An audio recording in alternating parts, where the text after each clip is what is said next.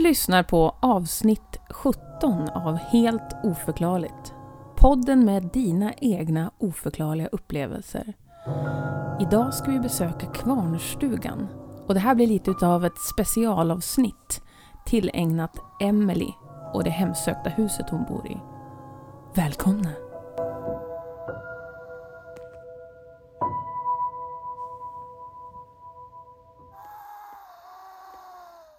Vi är tillbaka i era öron och mitt emot mig har jag Katarina Hultman Eurenius som nu är 39 år och som har klippt sitt hår. Take it! Halli hallå. Tänkte väl. Vi är igång. Mm. Avsnitt 17. Uff. Boom baby. Boom a baby. Ja, Kommer du ihåg när jag tog körkort? Då var du med mig. Ja, det var, det var stort. Och då sa jag Boom in the baby hade vi en grej. Ja, Kommer du ihåg? boom in the baby. Boom in the baby. Ja, Boom Oh, minnena. Strap on time. Vi är bara normala. mm. Vi hade en liten grej. Vi, var ute och, vi spelade mycket tillsammans då. Ja, vi spelade mycket tillsammans. Eh, Inte anlita oss. spel. Nej, utan vi grannar grannar heter vi ju. Giggade. Eller heter vi ju Vi faktiskt. heter, vi har ju spelning i sommar. Ja, du ser, du ser. Vi har ju det. Ja, jag ser. Du ser. Jag är inte riktigt lika mycket. Det är Katarina som säger, du kommer ihåg att vi har en spelning va? Och så säger jag, åh, just det. Oh, oh.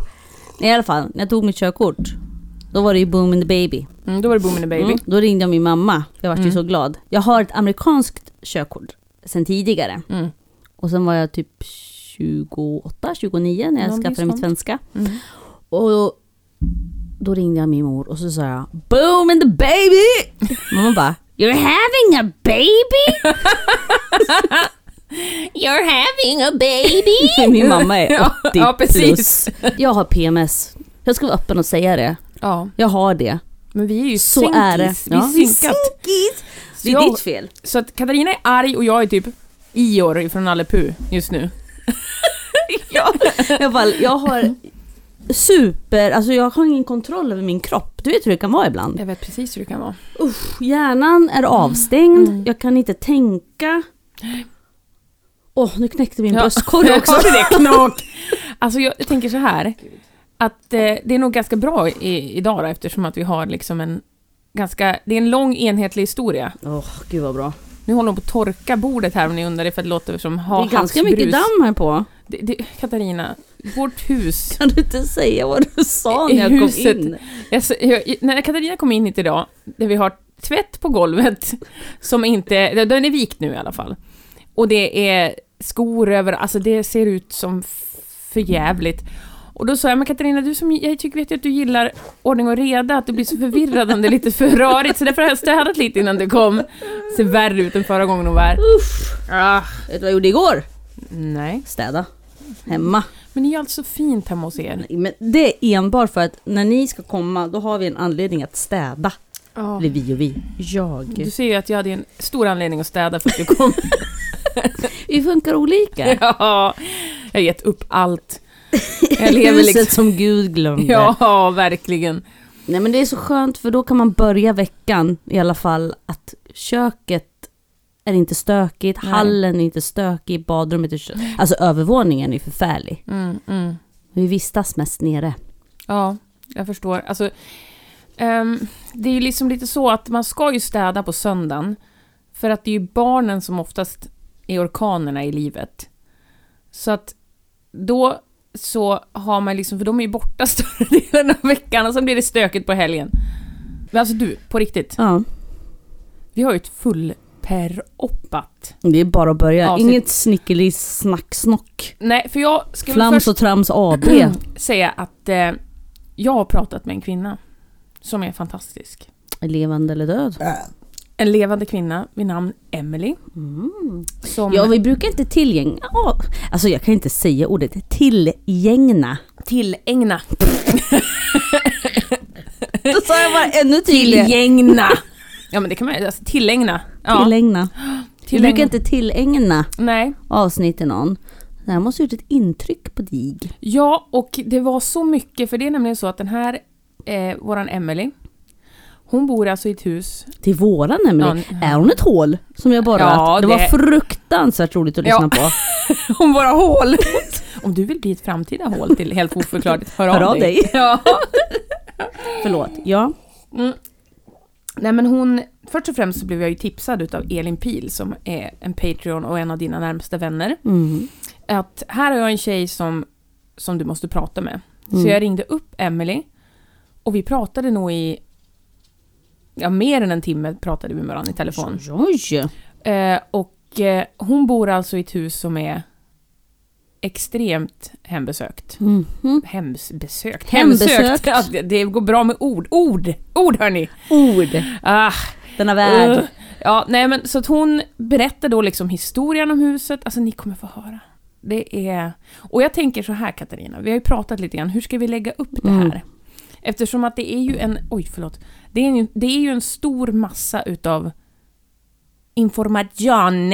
Mm. Eh, och vi brukar ju alltid prata mellan våra korta små historier, så vi kommer att bryta in lite här och var, tänker jag. Mm. Att vi tar den i, i sjok. Mm.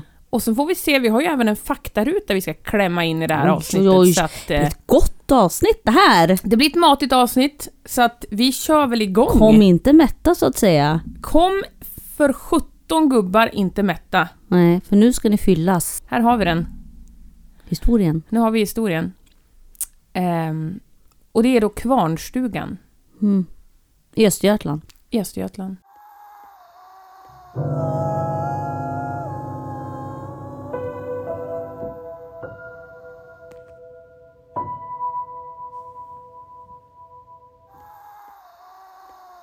Jag börjar med att berätta lite om mig själv. Emelie heter jag. Och nu ska ni få höra en del av vad vi har varit med om och upplevt i vårt hus Kvarnstugan.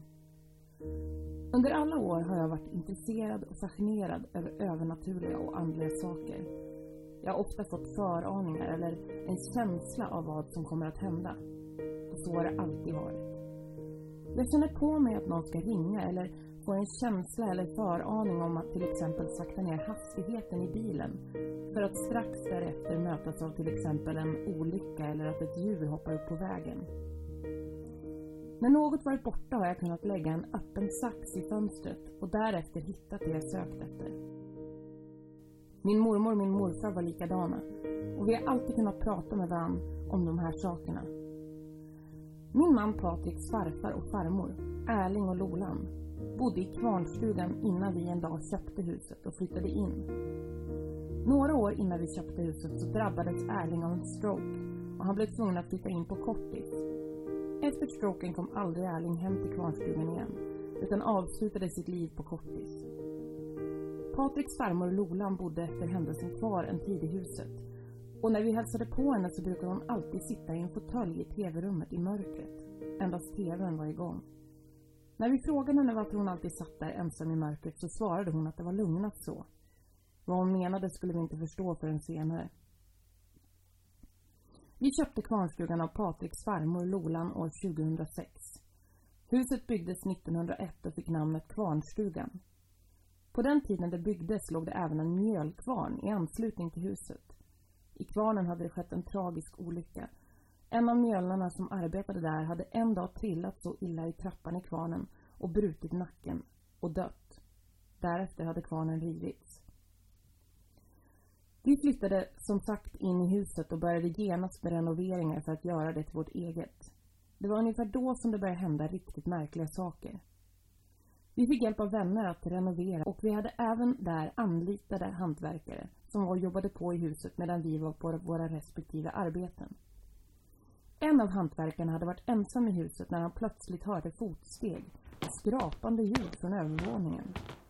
Han stannade upp i sitt arbete för att lyssna varifrån ljudet kom när det small till och en kruka ramlade ner i trappan från övervåningen. Huset var helt tomt eftersom vi inte flyttat in än, så det fanns inga krukor på plats och hantverkaren ringde oss på direkten för att med bestämd ton berätta att han absolut inte tänkte arbeta i vårt hus ensam en enda gång till. Nedervåningen var så gott som klar år 2008-2009 och vi skulle snart börja renovera övervåningen. Min man jobbade under den tiden ofta natt Och när jag sov ensam så ville jag alltid sova med sovrumsdörren stängd. Jag kände mig iakttagen. Det kändes som att någon eller något stirrade på mig. Jag hatade att sova själv när Patrik jobbade natt. Huset skrämde mig och jag hörde många konstiga och oförklarliga ljud. Skrammel, fotsteg, skrapande ljud och även dova röster. Det var alltid något ljud i huset. Man kunde ligga i sängen och försöka sova när man plötsligt hörde fotsteg, som att någon gick upp och ner för trappan. Övervåningen var värst och det var där vi hade vårt sovrum. Intill vårt sovrum låg Patriks pappas Jörgens gamla barnrum. Det rummet var och är alltid kallt, sommar som vinter. Patriks farbror Anders dog i en järnvägsolycka när Jörgen fortfarande bodde hemma i huset. Och efter det berättade Jörgen att Anders ofta kom på besök. Han kunde känna Anders närvaro. Rummet har ett stort fönster ut mot gårdsplanen av huset och jag har alltid dragit mig för att titta upp mot det. Det är något med det rummet som skrämmer mig. Det är någon som befinner sig i rummet och den som än är där, det är den personen jag tror tittar på mig om nätterna. Därav den stängda dörren. Min man trodde mest att jag inbillade mig och att jag var med om allt det här oförklarliga på grund av mörkerrädsla. År 2011 fick vi vårt första barn, Noel.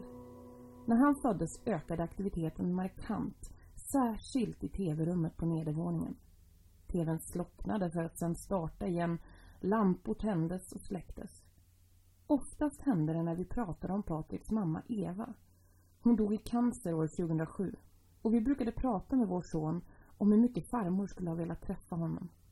Det var då lamporna och TVn levde om som mest. Kanske var det farmor som var på besök och som ville visa oss och Noel att hon fanns där.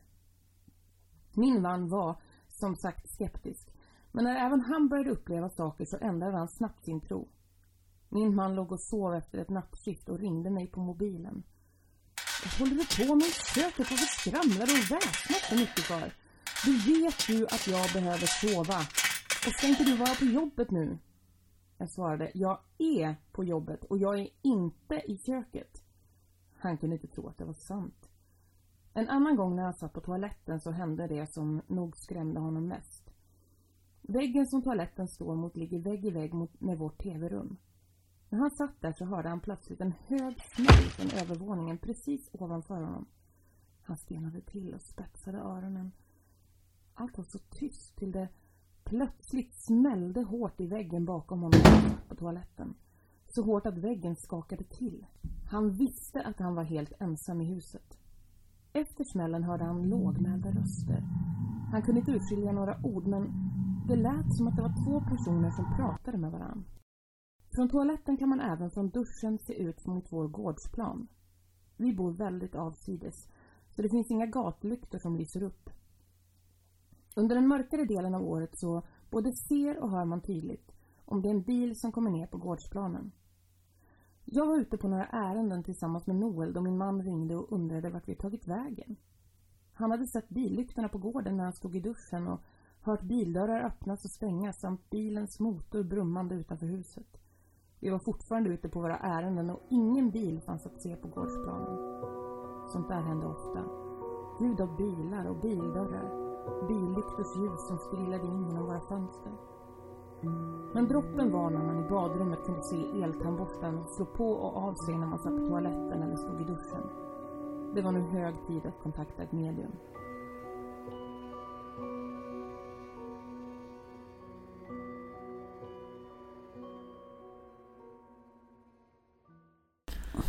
Nu kommer vi få veta, för hon tog ju dit ett medium då. Ja. Först och främst, Emily, tack. Verkligen. Eh, andra är... Eh, Lotta frågade dig flera gånger, sa hon. Varför bor du kvar? Vilket jag sa också flera gånger. Ja. Varför bor de kvar? Ja. Eh, det var andra. Men sen funderar jag på, kan det vara så att det är liksom olika dimensioner? Mm. För om det är så tydligt att det är bildörrar som hörs och folk som rör sig, Mm. att det faktiskt är någonting som pågår fast i en annan dimension. Det tänkte jag också. Och det är liksom... Mm, vi kommer, vi kommer få mycket svar av mediumet som hon Mm. sen har kontaktat. Som är, För jag tänker så här, oftast eller oftast, nu ska jag säga som att jag är någon jäkla expert, men eh, jag tänker så här att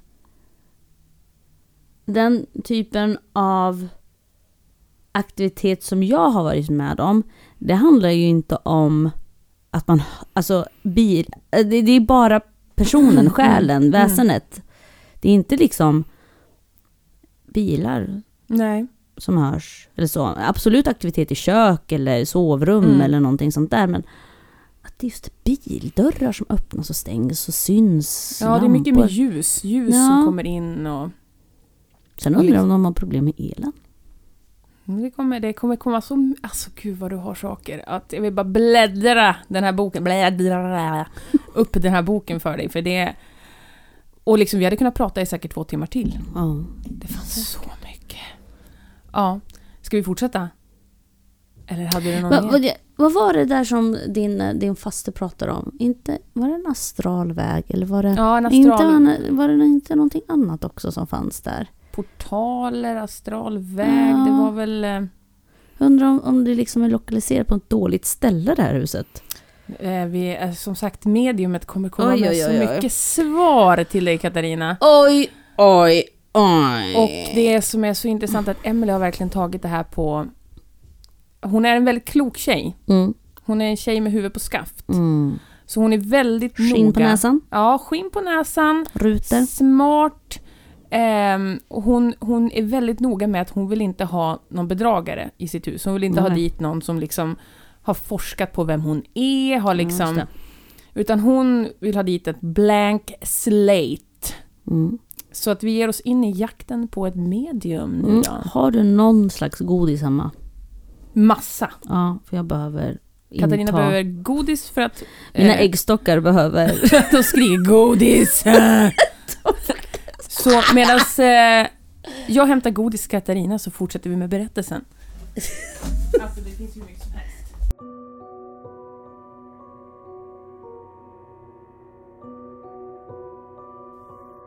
Jag började ringa runt. De flesta ville veta vår exakta adress, men jag ville inte delge för mycket. Jag ville inte bli lurad av någon som tagit reda på en massa information innan de besökte oss.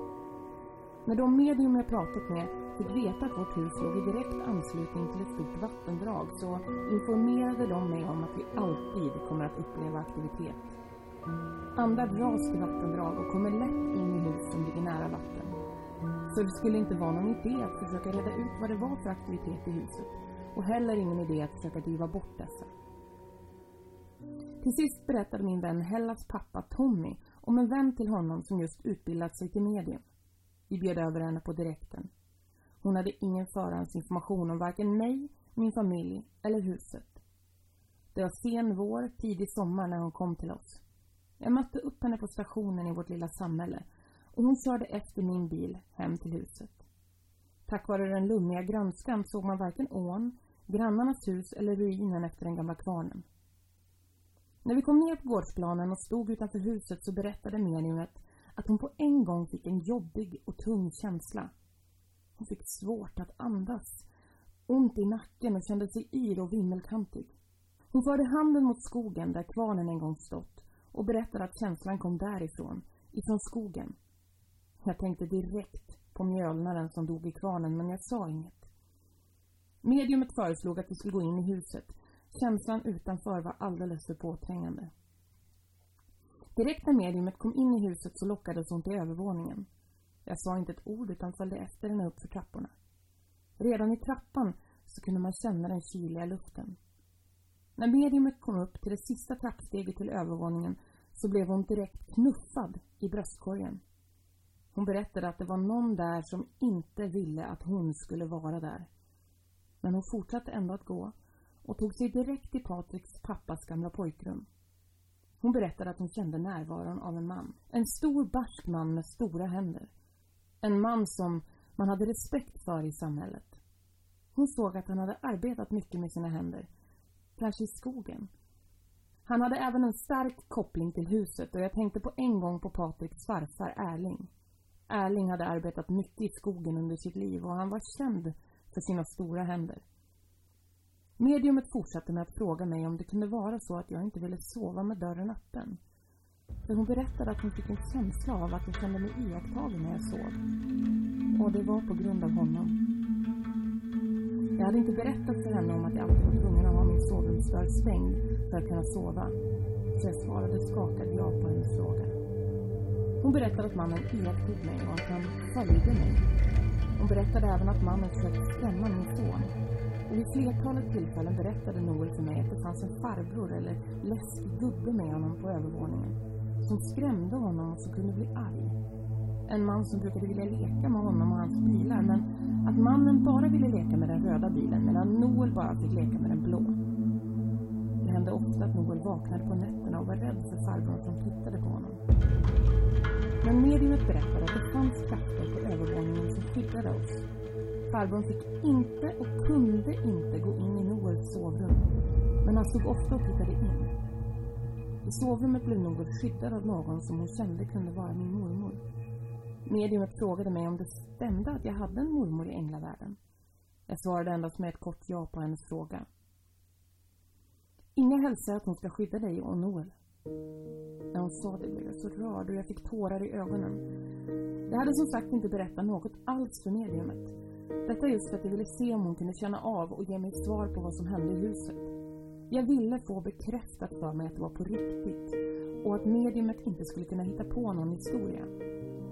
Det här var på riktigt, för hur skulle hon annars kunna veta min mormors namn? Vi gick tillbaka ner till nedervåningen och mediumet ledde mig till köket. Hon berättade att mormor älskade att se mig baka. Hon visste att det var något som jag tyckte mycket om att göra, men hon önskade att få se mig laga mer mat. Hon önskade att jag skulle kunna börja njuta av att göra även det. Jag skrattade och sa att jag hatade att laga mat. Jag tyckte det var så tråkigt. Men jag älskade att baka. Det var min passion. Mediumet fortsatte med att fråga mig om det möjligtvis kunde vara så att jag ofta fastnade i köket, alltså fastnade i handtagen med kläderna och så. Hon berättade att det var en liten flicka här som ville ha min uppmärksamhet. Flickan hade visat sig för mig.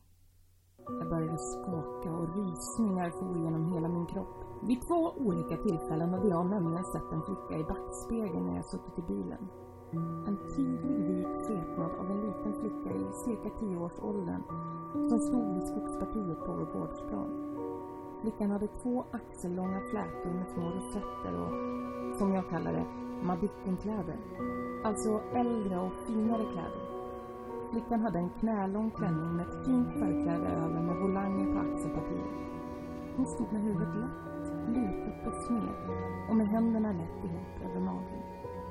Vid den här tiden hade jag slutat att titta i backspegeln när jag backade ut från huset på grund av det här. Och jag försökte hela tiden hitta andra sätt för att ta mig ut från parkeringen. Just för att slippa se flickan i backspegeln igen. Än idag har jag svårt för att kolla i backspegeln när jag ska parkera eller backa hemma på gårdsplanen. Jag var och är fortfarande idag så fruktansvärt rädd för att se saker.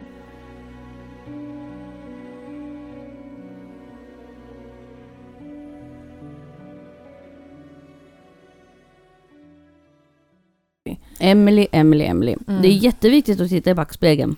Ja, jag tänkte också på det. Man Men, inte köra på någon. men hon berättade också, och det var hon noga med, att hon har, att hon har kommit på ett sätt Mm. så att hon ska kunna ställa sig Mm. så hon slipper se fönstret på övervåningen. För hon är så rädd för att någon ska stå i det där fönstret. Fortfarande. Ja, Förlåt, nu äter jag. Ja, men det är väl jättetrevligt.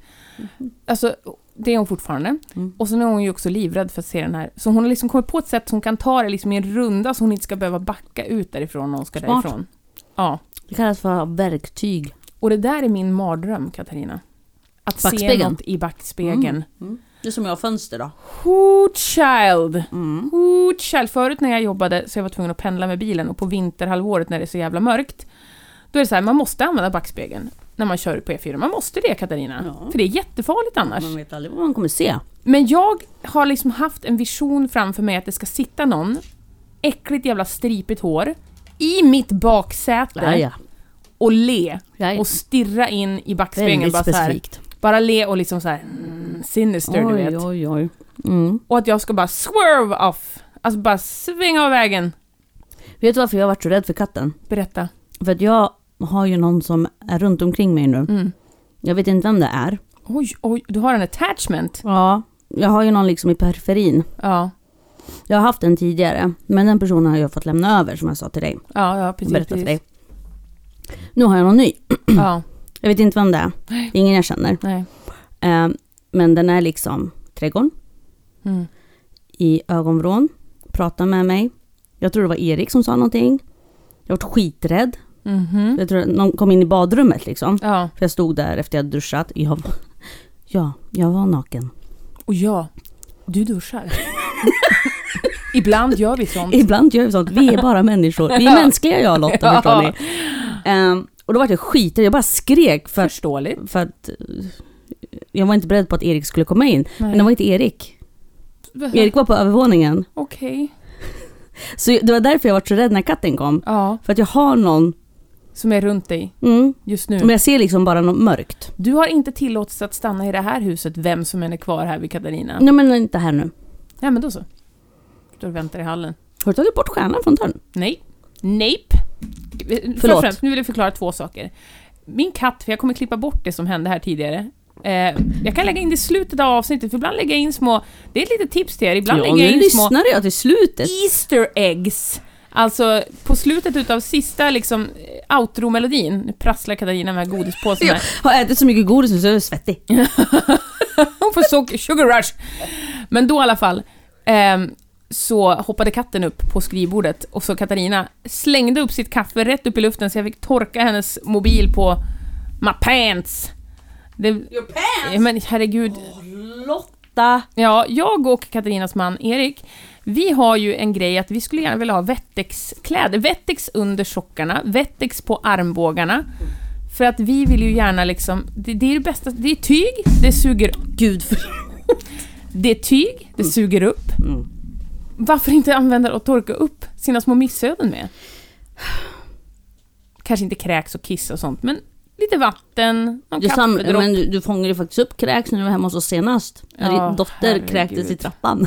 Herregud. Och det var hål i påsen! Ja, jag hade en påse, jag var så jävla förberedd och hon är så bra på att liksom, hon hade ätit för mycket lördagsgodis vill jag också bara flika in, det var inte någon eh, magsjuka incident. Men så jag bara, det kommer ju överallt ändå! Då var det ett hål i påsen. Hur jävla oflytt kan man ha? Då Herregud. skulle man haft en liten Wettex. Ja, då skulle man haft en Wettex-kläder på sig. Mm.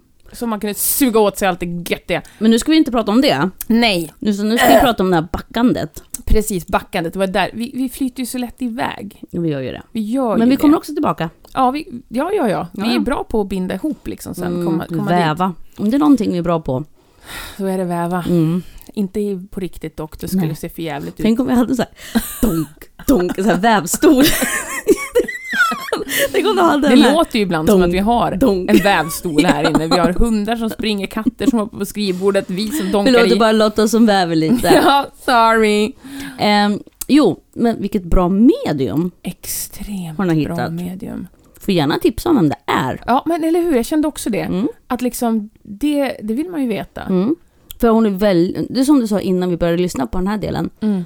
att hon har liksom huvudet på skaft. Ja. ja, hon vill inte avslöja någonting och inte ens när mediumet kommer med liksom truth, liksom i, så, som hon vet om, liksom att kvarnen låg där och det var en man som bröt nacken. Men hon liksom håller sitt cool och liksom bara, ja, okej. Du vet. Det skulle inte jag. Jag bara, jajamän, du har Ja. helt rätt och skulle berätta hela historien. Ja, men eller hur? Och så skulle man lätt råka typ halka in i det där som kanske framtida komma skall. Men hon håller sitt huvud kallt. Mm.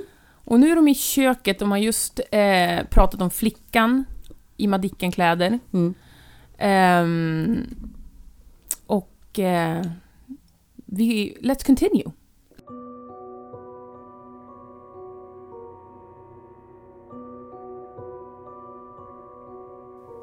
Mediumet berättar att flickans namn börjar på A.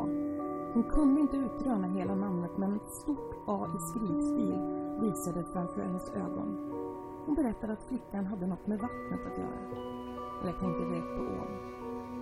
Hon trodde att flickan hade drunknat men, men det var innan huset stod på platsen. Hon kunde inte se vårt hus vid tidpunkten då flickan dog. Det finns en herrgård längre ner efter ån och jag undrar om flickan möjligtvis hade bott där. Mediumet berättade att flickan ville ha hjälp att ta sig över till andra sidan. Min hjälp. Vi gick vidare till matrummet som var Patriks farmor och farfars gamla sovrum. Mediumet fick direkt en svår huvudvärk och hon berättade återigen om mannen. Mannen som var kvar i huset. Mannen berättade för henne att han ville skrämma bort oss. Han tyckte inte om att vi renoverade. Vi förstörde, sa han. Hon gav oss en tydlig varning. Vi fick absolut inte röra elen i huset. Min man Patrik är elektriker och vi hade planer på att lägga till ett eluttag och dra om elen i huset men som det senare skulle visa sig så var varningen om elen på allvar då Patrik fick en stor stöt som gjorde att han flög bakåt i rummet när han skulle lägga till ett uttag i köket. Även fast strömmen var helt bruten och avstängd, vilket också mätutrustningar hade visat. Efter den händelsen har vi hyrt in elektriker som fått göra jobbet åt oss. Mediumet berättade även att djur kände av stämningen i detta rum. Att djur inte ville gå in. Och det stämde på pricken. Vår katt ville aldrig gå in i rummet och om katten var tvungen att gå genom rummet för att komma till tv-rummet och köket så sprang hon det snabbast hon kunde fräsande genom rummet. Ibland kunde hon stå och bara titta in i rummet, morrande och med rest ragg. Detsamma med vår hund som vi skaffade några år senare. Morrande och med raggen rest vägrade hunden att äntra rummet. I tv-rummet fick mediumet en aning av en annan kvinna som inte kunde gå över till andra sidan. En kvinna som höll oss under sina vingar. En kvinna som dog ung. Jag tänkte direkt på Patriks mamma Eva. Jag litade på mediumet till hundra procent. Hur kunde hon veta allt det hon berättade för mig när jag inte sagt ett knyst om varken min familj eller om huset? Det var så skönt att få svar. Det var skönt att veta. Att vi fick bevis på allt vi hade känt och upplevt. Att det var sant. I samma veva som allt det här hände så jobbade jag på ett storkök på ålderdomshemmet i kommunen.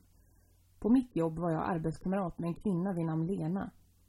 Lena är medial och hjälpte mig att hålla en seans för att få över människorna i huset till andra sidan. Efter det blev det lugnare för ett tag. Men saker blev värre på jobbet. För även där upplevde jag saker. Värst var det vid stängning och man jobbade själv den sista halvtimmen. Lena frågade mig om jobbet och om jag någon gång kände något där. Jag berättade för Lena om stängningarna. Hur låsta och släckta rum helt plötsligt var tända igen. Fast lampor tändes och släcktes med knapp och inte sensorer. Eller när spisplattorna helt plötsligt var påslagna igen. Jag kände det som att det var någon som jävlades med mig. Lena frågade om jag någon gång känt en parfymdoft och absolut var det så. En stark och tydlig doft av en äldre kvinnas parfym. Lena berättade att det fanns en dam i bygget som höll sig kvar. När jag berättade om känslan och om obehaget som ilade genom hela min kropp när man gick från omklädningsrummet och var på väg ut genom porten från jobbet, så skrattade hon och berättade att vid i dörren mittemot porten förut fanns ett rum där de förvarade de döda innan begravningsbyrån kom och hämtade den avlidna kroppen. Dit brukade familj och släktingar till den avlidna få komma och ta farväl. Jag fick kalla kårar över hela kroppen. Lena sa till mig att inte vara rädd. Hon hilade mig och gav mig en flaska med heligt vatten. Hon bad mig att badda mina handleder med vattnet och jag kände mig orolig samt att droppa vatten hemma på de ställen som kändes mest oroliga. Och det hjälpte mig så mycket. Vattnet gav mig trygghet och doften påminner mig om min gammelmormor Elsa. Men aktiviteten hemma i huset slutade inte för det. 2012 blev jag återigen gravid och 2013 föddes vår dotter Hillevi. Min mamma och pappa kom ner från Norrland för att hälsa på oss och det nya livet. Mamma och pappa sov alltid i tv-rummet och mamma kände doften av gammelmormor hon med. Men hon tyckte inte om att sova över hos oss. Mamma tror på övernaturliga saker men har tidigare inte varit med om något. Hon kände sig alltid iakttagen hemma hos oss. Och jag kan förstå varför. Hon såg också bilar ute på vår gårdsplan. Bilar som inte fanns där. Och hon vill alltid sova med lampan i det närliggande rummet tänt. Hon gillade inte när hon inte kunde se vad som försiggick runt henne i vårt hus. Patriks syster Ramona och hennes man Erik har även de sovit över här när de bland annat stannat hos oss för att vara hundvakter. En natt när Erik och Ramona sov hos oss vaknade Erik av att någon viskade ohörbara saker i hans öra. Först trodde han att det var hunden som varit i närheten av honom så han tittade sig omkring och såg att hunden låg på golvet en bit ifrån och sov. På morgonen frågade han Ramona vad hon hade viskat till honom om på natten men Ramona hade sovit och inte alls viskat eller pratat med honom under natten. Mina vänner vill aldrig stanna kvar i huset efter mörkrets intåg och de vägrar att sova över. Sommaren år 2015, efter vi kommit hem efter ett besök hos mamma och pappa uppe i Norrland, så började vår son att se en kvinna i huset. Och jag hade under en period kunnat känna av en doft av gammal skog och dy på olika platser i huset. Och även Noel, min son, kunde säga att det luktade lera. En kväll i december samma år hade vi lagat mat i vår stora gjutjärnspanna. Vi hade ställt den längst in på spisen efter att vi använde klart så att inte Hillevi, som då var två år gammal, och Noel skulle kunna komma åt den och bränna sig. Vi, jag, Patrik och Noel, hade satt oss för att se på TV då Hillevi kom in i TV-rummet med uppspärrade ögon och ville att vi skulle komma. Jag sa till henne att vi kanske kunde få sitta ett litet tag först. Vi var så trötta efter vår arbetsdag och efter maten så vi, vi ville bara vila oss en stund först. Men hon var bestämd och ivrig. Kom mamma! Kom mamma pappa! Kom nu! Till slut gav jag med mig och följde efter Hillevi ut i köket. Mitt på golvet stod vår gjutjärnspanna. Fortfarande varm efter matlagningen. Mitt på golvet. Jag ropade till Patrik och frågade varför han hade ställt gjutjärnspannan på golvet för. Och Patrik svarade, skojar du? Varför skulle jag ställa den på golvet för? Den är ju fortfarande varm dessutom. Jag bad Patrik komma ut i köket men han stannade i dörröppningen med orden, men vad fan? Vår dotter kunde omöjligt fått ner stekpannan på golvet helt själv. Och Noel som då var cirka fyra och ett halvt år hade varit hos oss hela tiden. Vi bad henne att testa att lyfta den men hon kunde inte ens få den att lyfta från golvet. Så hur skulle hon då lyckas få ner den från spisen utan att vi skulle ha ett skrapande ljud och i följd av en smäll? För det andra var det omöjligt för henne att nå gjutjärnspannan eftersom den stod längst in på spisen med handtaget vridet mot väggen. Vi blev livrädda. Vi förstod att vi fått en ny besökare. Att det luktar lera och dy, alltså det... Aldrig bra. Nej, det Aldrig känns obehagligt så in i helvete. Om det är någonting du och jag tycker är obehagligt Ja. Så är det skogsrelaterade saker. ja, men sk- skogen är så... Jag har sån respekt för skogen alltså. Jajamän. Ja, spännande. Mm. Så de fick bort det där andra, men då kommer något nytt. Det är det som är med det här huset. Det är jämt någonting som är på Jaha, men då är det för att det ligger vid ett vattendrag. Ja, men hon verkar vara lite som dig. Det sa jag till henne också. Du verkar vara lite grann som en, en lampa och det är malarna som vill komma flygandes Mm, till dig. Liksom. Som du har sagt, a must to a flame. Vi har mycket vattendrag kring oss. Ja, det också. Men jag menar, Men då undrar jag så här, varför dras man till sådana platser? jag vet inte. Alltså kanske att vattnet ger, men vatten ger ju energi. Nej, jag menar för en levande. Ja. Förstår du vad jag menar? Det Du men- finns, alltså, jag tror ingenting är bara, ja det bara blev så. Utan Nej, jag tror nej. att allt är förplanerat. ja, du tänker varför de köpte huset och allting eller? Ja, Ja, ja, ja. jag flyttade upp hit till Norrland. Mm. Jag träffade Erik. Vi gifte oss. Vi flyttade in i hans, barn, hans barndomshem. Mm, mm, Och där ligger ju en å. mm. Du vet den där. Ja, Där de precis. brukar leka barnen. Och så precis framför oss är det ju vatten. Mm.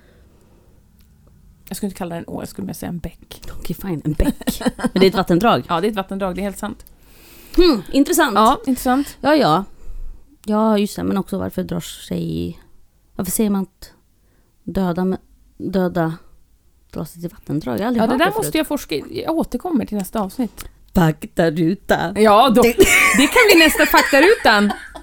Faktaru- Katarina var helt utbränd efter hon hade hört den första gången. Hon skrattade och sen efteråt var hon alldeles ah, blank i ansiktet och typ så här lite... Hon bara så här, jag är alldeles tömd på energi. Du bara, jag märkte det. Ja, jag märkte att liksom Du så var död i blick. Öh, det var liksom för mycket, jag hade inte skrattat så mycket på så länge. Ja, du vet. Det kan vara jobbigt att skratta. Det är superjobbigt att vara glad. Det kan vara jobbigt att vara glad. Ja, helt sant. Ibland så brukar Jon typ så här få mig att skratta så att jag alltså kiknar så jag nästan kissar på mig. Jag bara sluta jag blir ledsen säger jag då sen. För när jag skrattat alldeles för mycket då blir jag så här till sist så att jag vill gråta lite grann. Jag får ont i ryggmusklerna. Ja, ja, ja. Alltså man blir liksom så här Och så bara nu vill jag gråta. Nej, det där känner jag aldrig. Då får Jon sluta vara roligt. Men det är svårt. Det är svårt. Det är svårt när man är rolig. Men vill du veta vem kvinnan är? Ja men då skulle du fortsätta. Var det här din segway? Ja, Ja. let's continue.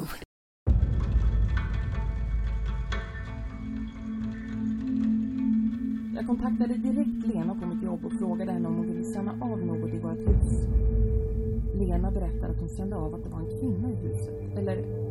rättare sagt en häxa. Lena själv tyckte att det lät konstigt när hon sa det, men det var känslan hon fick. Jag blev lite rädd, men Lena lugnade mig och sa att hon ville inte oss något ont. Hon letade efter kryddor och örter för att kunna göra en ritual. Hon berättade att kvinnan följt med mig hem ifrån vårt besök hos mamma och pappa i Norrland. Kalla kårar spred sig över hela min kropp. Jag fick rättare sagt panik. Nu kändes det verkligen obehagligt. Jag ville absolut inte ha den här häxan i mitt hem. Lena fick en känsla av att kvinnan, eller häxan, hade bott i ett litet rött torp i ett vattendrag tillsammans med sin hund. Hon var en enstöring och folket i byn var rädda för henne. Hon var sedd lite som den udda personen i byn. Lena fick även en känsla av att kvinnan eller häxan gick lite lustigt. Haltade typ. Efter att jag pratat med Lena så ringde jag direkt till mamma som lovade att göra lite efterforskningar. Och dagen efter ringde mamma upp och hennes röst var skakig. Hon hade pratat med en äldre kvinna i byn som berättat om häxan som nu befann sig hos oss. Sommaren 2015 revs häxans hus och hennes röda torp som låg i skogen precis vid vattendraget i åsen. Stugan hade stått död och tom ända sedan kvinnan hade dött flera år tidigare. Det fanns inga anhöriga eller släktingar alls för kvinnan. Det fanns heller ingen som ville köpa torpet så därav beslutades det att det skulle rivas. Hon var en ensamvarg, hon utförde ritualer och healing. Och främst på nyfödda barn som var snedvridna i sina händer, armar och fötter. Folk var rädda för henne och dessutom hade kvinnan klumpfot. En man som mamma också hade pratat med lämnade oss med en varning om att kvinnan var mycket stark och att hon troligtvis inte skulle lämna oss så lätt. Lena lyckades till sist och nu är inte kvinnan längre kvar i huset, tack och lov. Vi känner inte att vi vill lämna vårt hus, även om det inte alltid känns så. Men vi har vant oss vid våra extra hyresgäster och vi har förstått att vi nog aldrig blir ensamma i kvarnstugan. Jag är fortfarande livrädd för det paranormala men jag känner att det stöd vi fått från medium och Lena har gjort mig tryggare. Jag vet ju till exempel att min mormor är med mig som en skyddsängel. Det enda jag på riktigt sörjer det är att jag inte kan odla lavendel på vår gård. För efter noga efterforskningar så har det visat sig att lavendel inte vill gro där det finns andlig aktivitet.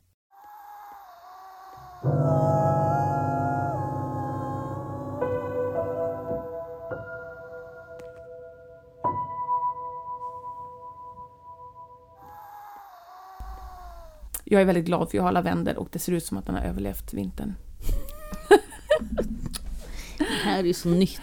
Men en häxa ifrån Norrland som hon fick med sig.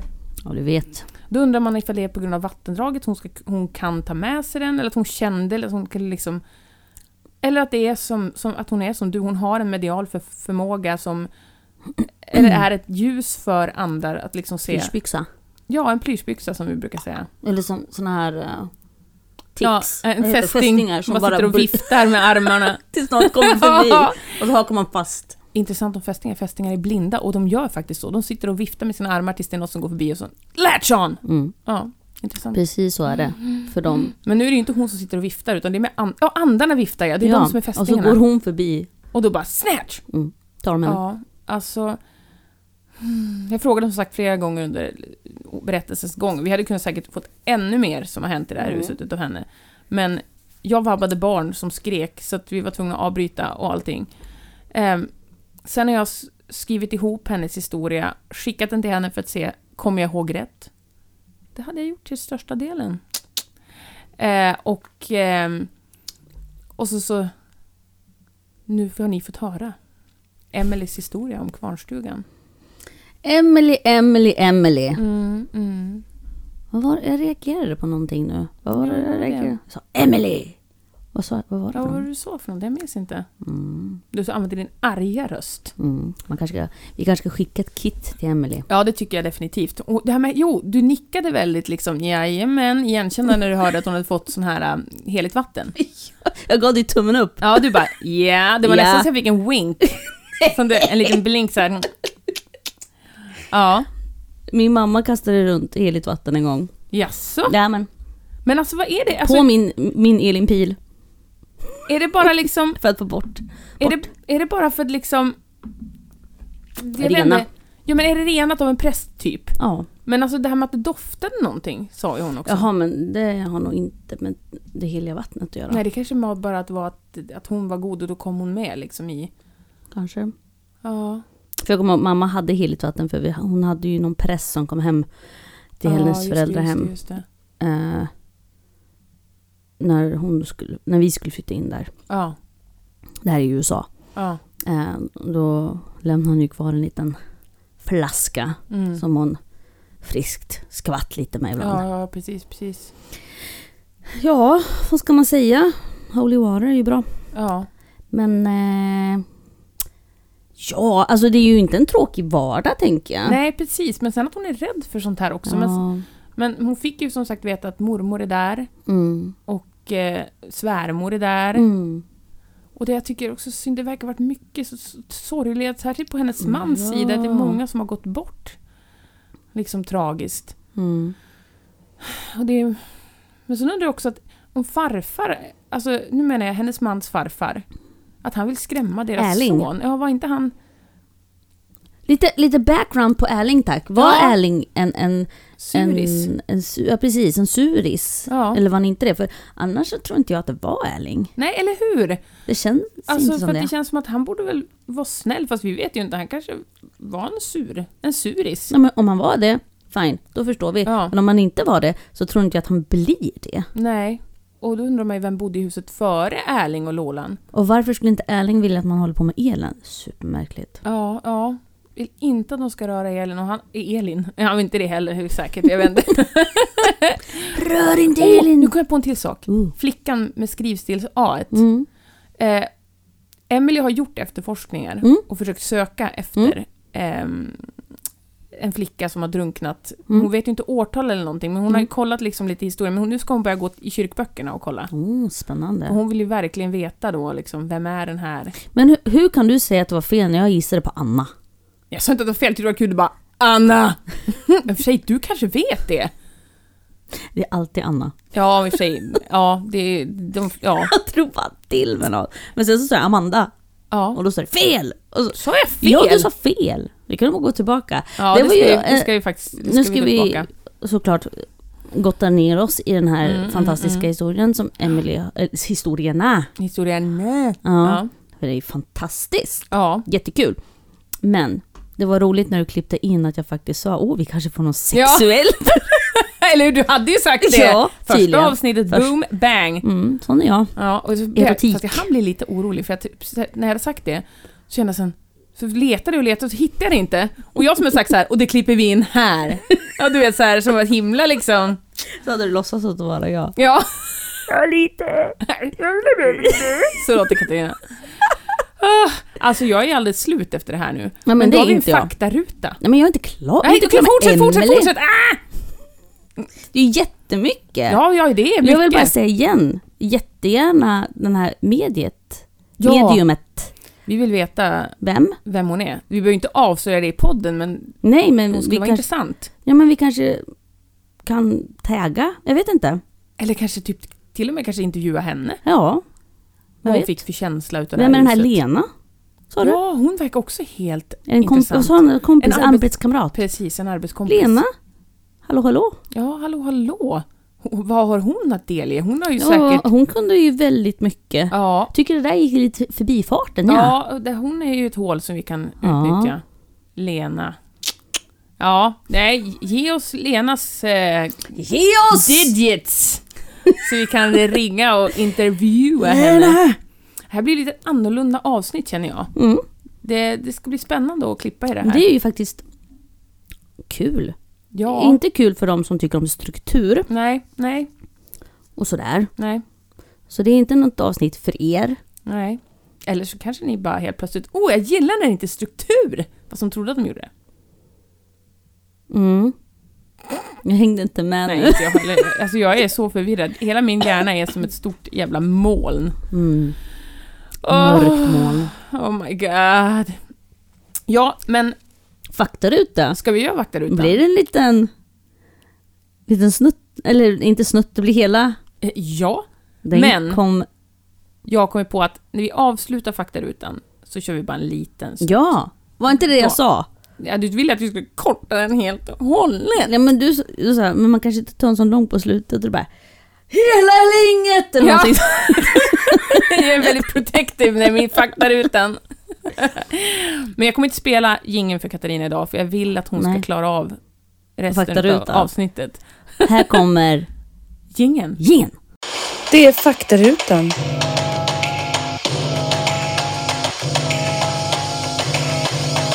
Det är faktarutan!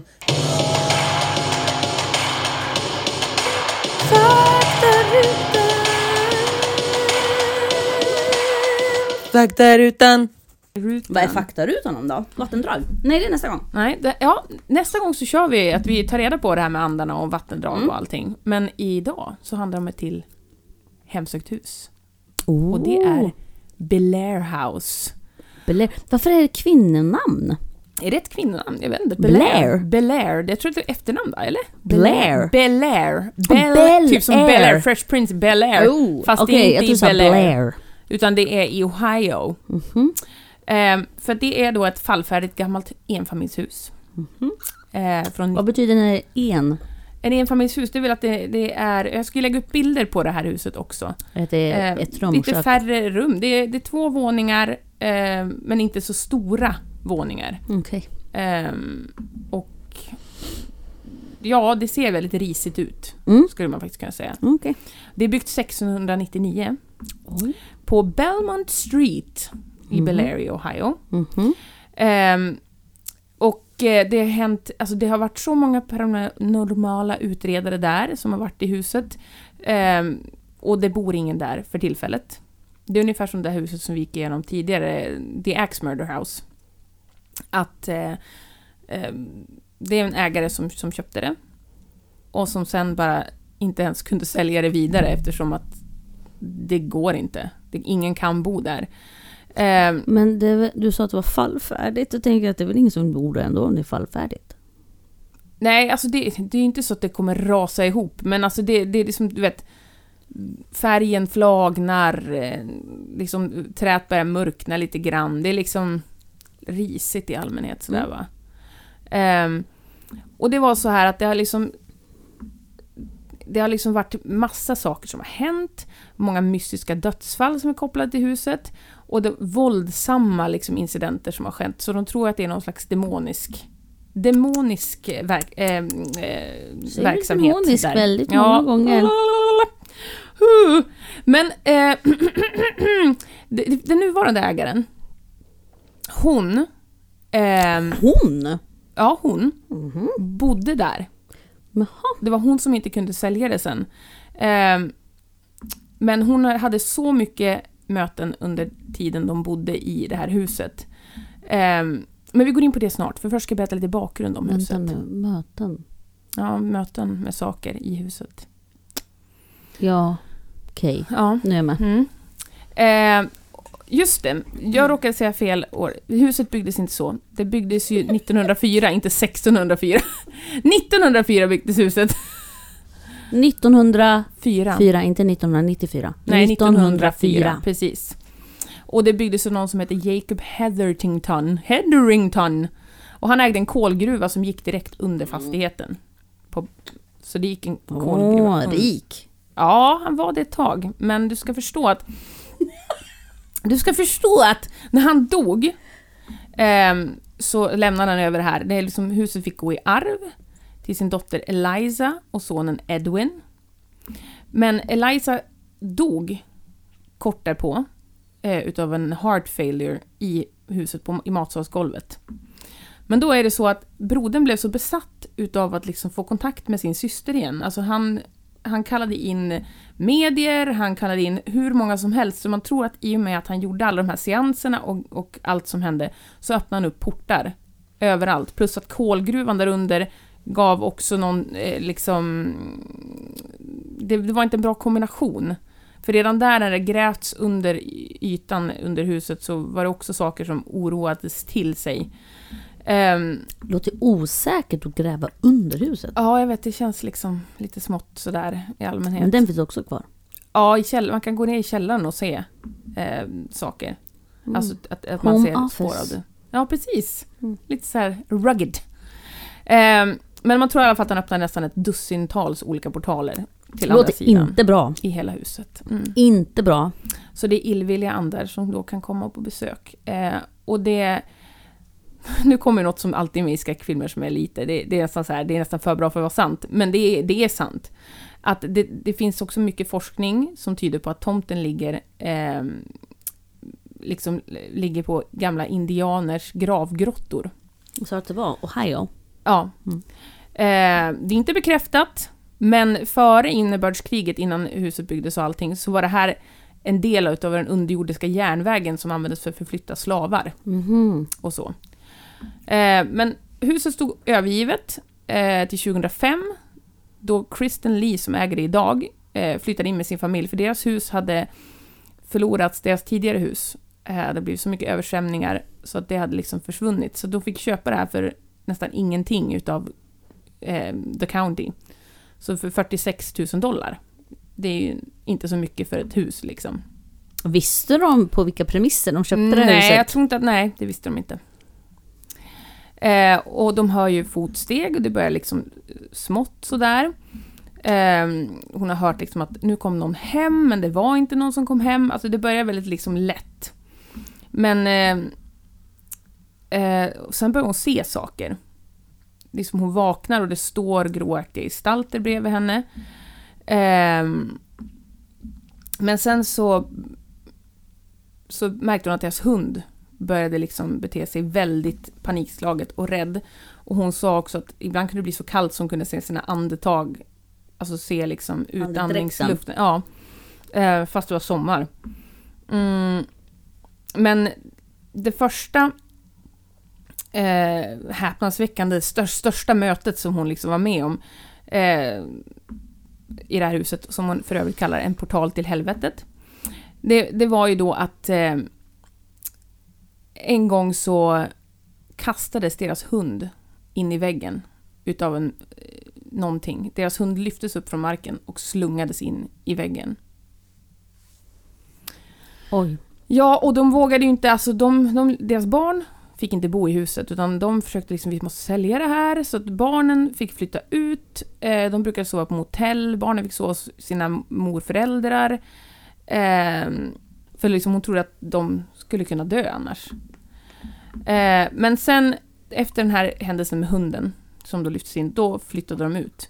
Efter att ha upptäckt att hon kommer aldrig kunna sälja det här, hon kommer aldrig kunna göra av med det här huset, så har hon det nu som ett uthyrningsplats för folk som vill göra paranormala eh, investigations. Och som ett vandrarhem typ. Hon försökte dessutom sälja huset till staden liksom, för bara en dollar. Men inte ens staden ville köpa det. Eh, för att alla liksom visste om det dåliga ryktet. Men lösningen kom då när hon slog sig ihop med eh, en gammal Marine Corp-veteran som är väldigt intresserad av just det paranormala. Och eh, nu har de gjort det till ett paranormalt turistmål. Vad har vi för priser? Fan, jag har inte kollat upp priserna. Ja, Det var så bra när vi koll- kollade upp priserna förra Ja, gången. för då kunde vi liksom så här... äh, Sommaren är ju snart här. Ja, sommaren, och Ohio. Sommaren i Ohio, va? Åh, Mm. det låter som en, en snuskroman. Gör det? Gör det inte? Sommaren i, O- O- min sommar i Ohio. Och så ser man typ en muskulös man på framsidan med typ en hög gaffel. Jaha, jag tycker det låter som en bra sån här sommar... Spännings... Ja, men typ, typ ungdomsroman, typ. Ja. Min sommar i Ohio. Och så möter hon den snygga grannpojken som är så mysterious. Fast han är död. Ja, åh Och så nej. bor han i det där huset. Han är en demon. Ja, precis. Oj! Du vill ha en skräckroman? Det var inte tanken. För övrigt så har hon skrivit en, en bok också. Mhm. Lee.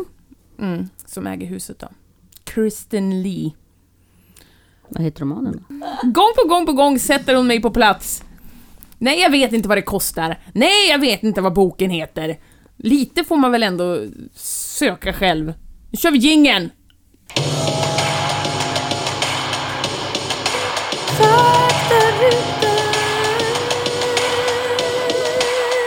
Faktarutan. Så, outrot här var det där. Nu lämnar vi det här Belair House bakom oss. Jag har för övrigt sett en liten dokumentär om Belair House också. Bel Air. Belair. Bel Air House. Alltså som, ja, som eh, Bell och Air fast ihop, så det är inte liksom... Det låter verkligen som Bel Air. Ja, precis. Som typ... This is a story about a... Eller jag menar, det låter som Blair. Blair. Det låter Ja, som men- Bel Air. Ja. Jag kan inte tänka. Åh, gud! PMS-mage också. Oh. Ja, alltså en molnhuvud-PMSare som bara typ går runt som Ior och bara allt är jobbigt. Och en som vet du det, fiser broccoli och äter godis och är förbannad. Varsågoda, välkommen in får- våran värld. Take your guess på vem som är Alltså vem. det luktar... Det här blir ett förvirrande avsnitt känns som. Nej, det här blir Nej. ett jättebra avsnitt. Ja, sen så ska jag och Katarina också snart eh, eh, spela in ett avsnitt till er Patreons. Vad det blir, de blir lite grann utav en överraskning för det har vi inte bestämt än. Nej. Vi har ju andra saker i vårt liv också. Ja. Vi behöver överleva Vi behöver de här överleva. dagarna. Hoot child! Men idag är det varmt och sol. Mm. Sol! Det är ju sol. Ja. Någon slags. Någon slags. Ta det i. Jag försökte se livet från den ljusa sidan. Men hörni.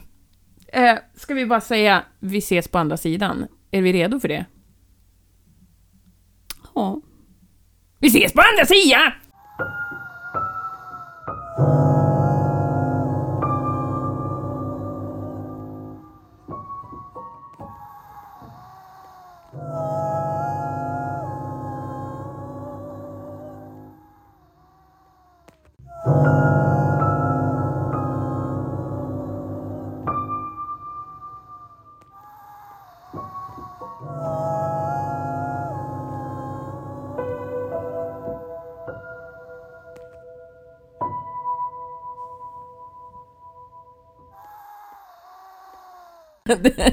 Inte Ja, än. men nu...